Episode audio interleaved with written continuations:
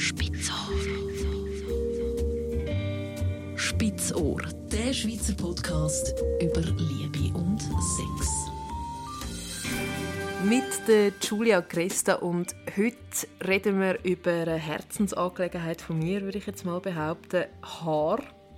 Etwas, was mich schon länger beschäftigt hat, weil ich habe das Gefühl, ich bin genau in die Generation hineingekommen, wo man dann plötzlich mal in so Bravo-Heftchen rasierte äh, gesehen hat, also unten und überall und rasiert sein ist wichtig. Also da bin ich irgendwie ein Teenager gewesen, wo das ein bisschen aufgekommen ist.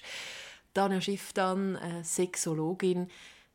Wir sind jetzt in dieser Praxis. Bei uns sieht man jetzt nur noch Kopfbehaarung, aber so Haar, das ist schon immer wieder ein Thema, nicht? Ja, also wenn man es so ein bisschen genauer anschaut, ja genau, es hat immer wieder so Strömungen gegeben, aber jetzt sagen wir eben, ja, seit du jung bist quasi, ist es immer wie klarer gewesen, dass nur noch Körper akzeptiert werden, vor allem weibliche Körper akzeptiert werden, wo außer auf dem Kopf nie mehr Haare sichtbar sind.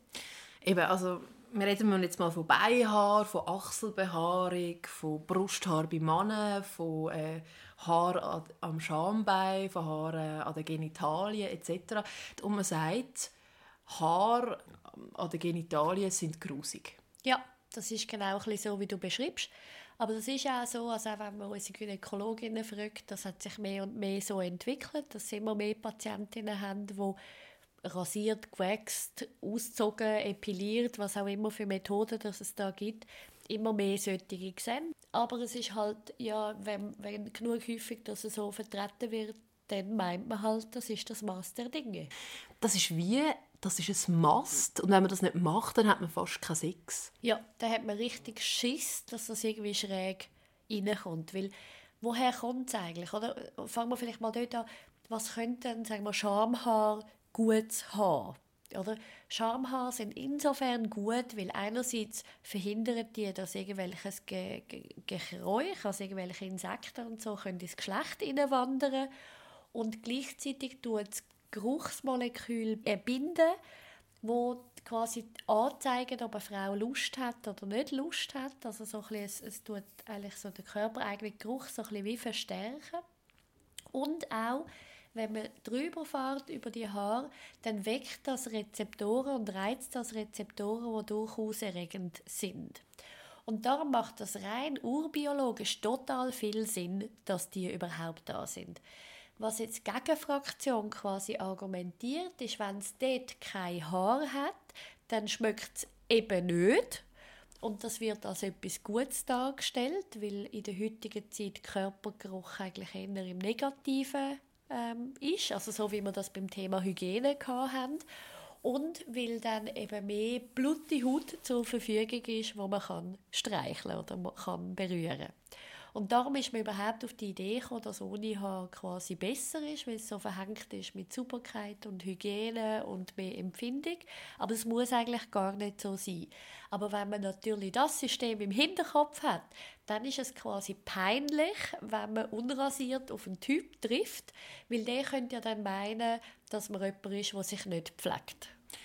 Ich kann mir auch noch vorstellen, dass es irgendwie mit Bakterien zu tun hat oder äh, dass man vielleicht ganz ein anderer Punkt, dass man das Gefühl hat, es ist sehr grusig, wenn er jetzt zum Beispiel einen befriedigt mit der Zunge und dass dort noch Haare sind. Es sind also die blöden Sprüche wie «Ah, hast jetzt Zahnseide zwischen den Zähnen?» wenn man eigentlich von Schamhaaren redet. Es gibt auch viel so, so hohle Sprüche. Aber eigentlich, oder, es sagt mehr darüber aus, wie fest gerne eine Frau ihr Geschlecht hat und ihre Körpergerüche hat, wie wenn sie gerne ihr Geschlecht und ihre Körpergerüche und Geschmäcker und so hat, dann ist es ja nicht das Problem, sich am anderen zu zeigen und Freude zu haben, wenn der ein Moral befriedigt.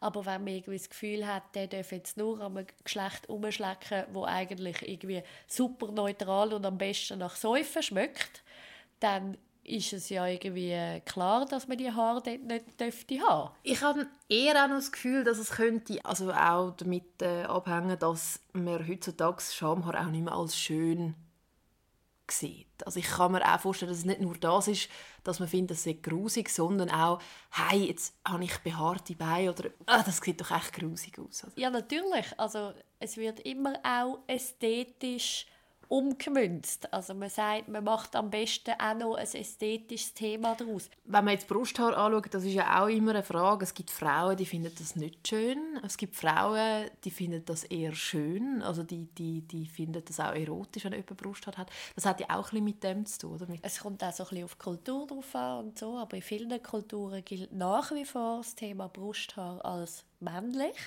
als reif, als Testosteron geladen. Rückenhaar hingegen gar nicht. Dann genau, du, du rümpfst auch die Nase. Dann finden die meisten, oh Gott, geht es eigentlich noch? Also irgendwie auch dort haben die Männer eigentlich noch schwierig. Wo sollen sie jetzt die Haare wachsen lassen und wo nicht? Also die meisten können das auch nicht so frei entscheiden, aber es ist also recht streng. Und wenn man sich dann überlegt, Haar am Füdli, dann findet schon ganz viel, also es geht jetzt gar nicht. Aber es gibt auch immer noch die, die das sehr wohl schätzen. Also die das auch erregend und erotisch finden, wenn ein Mann aussieht wie ein ganzer Bär.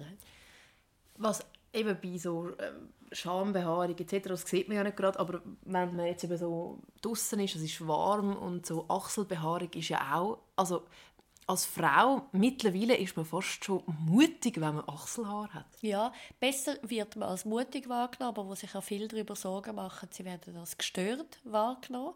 Entweder als super alternativ oder einfach als unpflegt oder irgendwelche äh, ideologische Ecken drängt.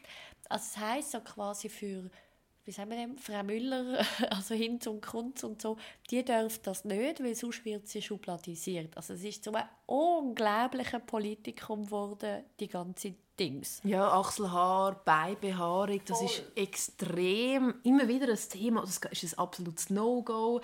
Dann andere, die sagen, wow, sie traut sich, äh, das ist ja, es gibt ja die Social-Media-Trends, genau. wo da Frauen finden, ich mache da nicht mit, ich bin Feministin, ich, also ja, es ist so ein bisschen, immer wieder ein Thema. Ich glaube, persönlich soll man sich das ja auch so ein bisschen überlegen, will ich das, finde ich das nicht schön, finde ich das schön und ich meine, das ist ja jedem das Seine sozusagen. Absolut, also was ich noch dazwischen schieben was ich auch noch witzig finde, auf dem Kopf oder eben mit Bert ist im Moment genau gegenteilig Kult. Also im Moment ist eigentlich je mehr Haar auf dem Kopf und je mehr Haar ähm, unter dem Knie und Schnauz und überhaupt, desto cooler. Also es gibt wie so das Thema Haar lässt die Leute wie nicht in Ruhe. Es ist immer ein Uzeugs.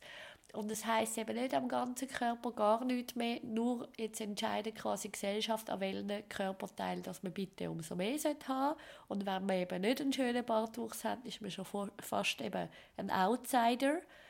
Oder wenn man irgendwie das nicht mitmachen will, ist man ein Outsider. Aber eben gleichzeitig ist man ein Outsider, wenn man andere Körperstellen lässt, wachsen was ich eigentlich den Patientinnen oder Leuten, die irgendwie Rat suchen bei mir, mit dem Thema eher anregen, ist, ja, schaut doch mal, wie sich anfühlt, wenn ihr die Haare wachsen lässt. Also wenn sie da sind, schaut mal, wie schmeckt das, wie fühlt sich das an, wie ist das, wenn man dort drüber fährt und da einfach mal verschiedene Stadien ausprobiert, um dann immer noch zu entscheiden, ja, es fühlt sich noch interessant so um an, aber jetzt fühlt sich vielleicht auch interessant ohne an.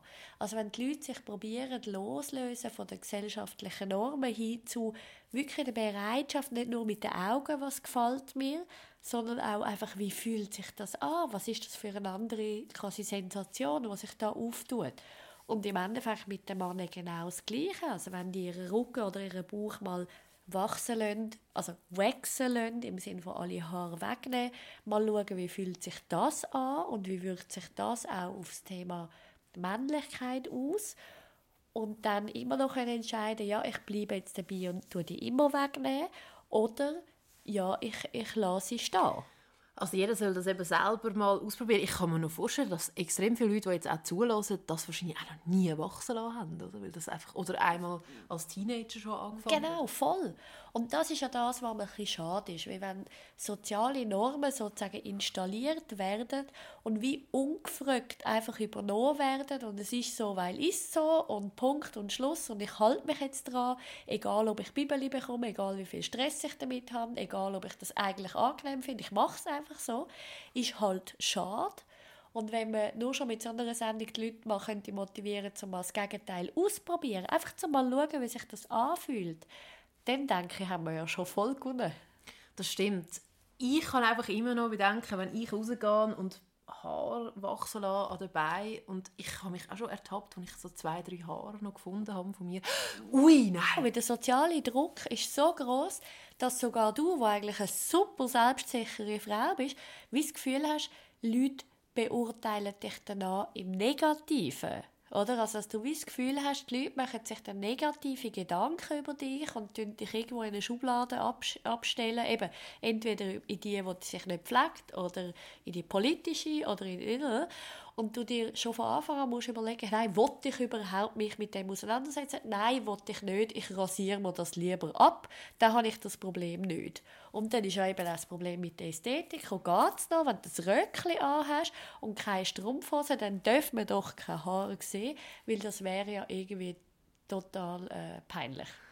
Also im Grunde genommen kann man das mal probieren, schauen, wie es für einen ist, ein bisschen wegkommen von diesen sozialen Normen und es hat nichts damit zu tun, wenn man jetzt Haar hat an den Achseln, unter den Achseln, an den Beinen oder an der Vulva oder äh, an den Genitalien allgemein, dass man nicht sauber ist oder nicht auf die Hygiene schaut. Das ist eigentlich ein blöder, blöder Stempel, den man bekommt. Also es gibt sicher die Leute, die sich nicht pflegen, das ist so, aber es ist überhaupt nicht so, dass alle die, die lange Schamhaare haben, sich nicht pflegen, weil man muss, man kann und man muss eigentlich ja sich umso mehr pflegen, wenn man mehr Körperhaare hat, dass die sauber und pflegt und büschelt und so weiter sind.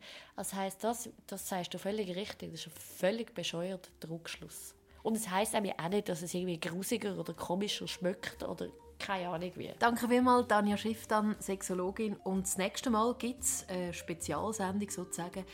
Ich rede mit einem Callboy so über seinen Beruf und was er alles erlebt. Spitzohr. Spitzohr. Der Schweizer Podcast über Liebe und Sex.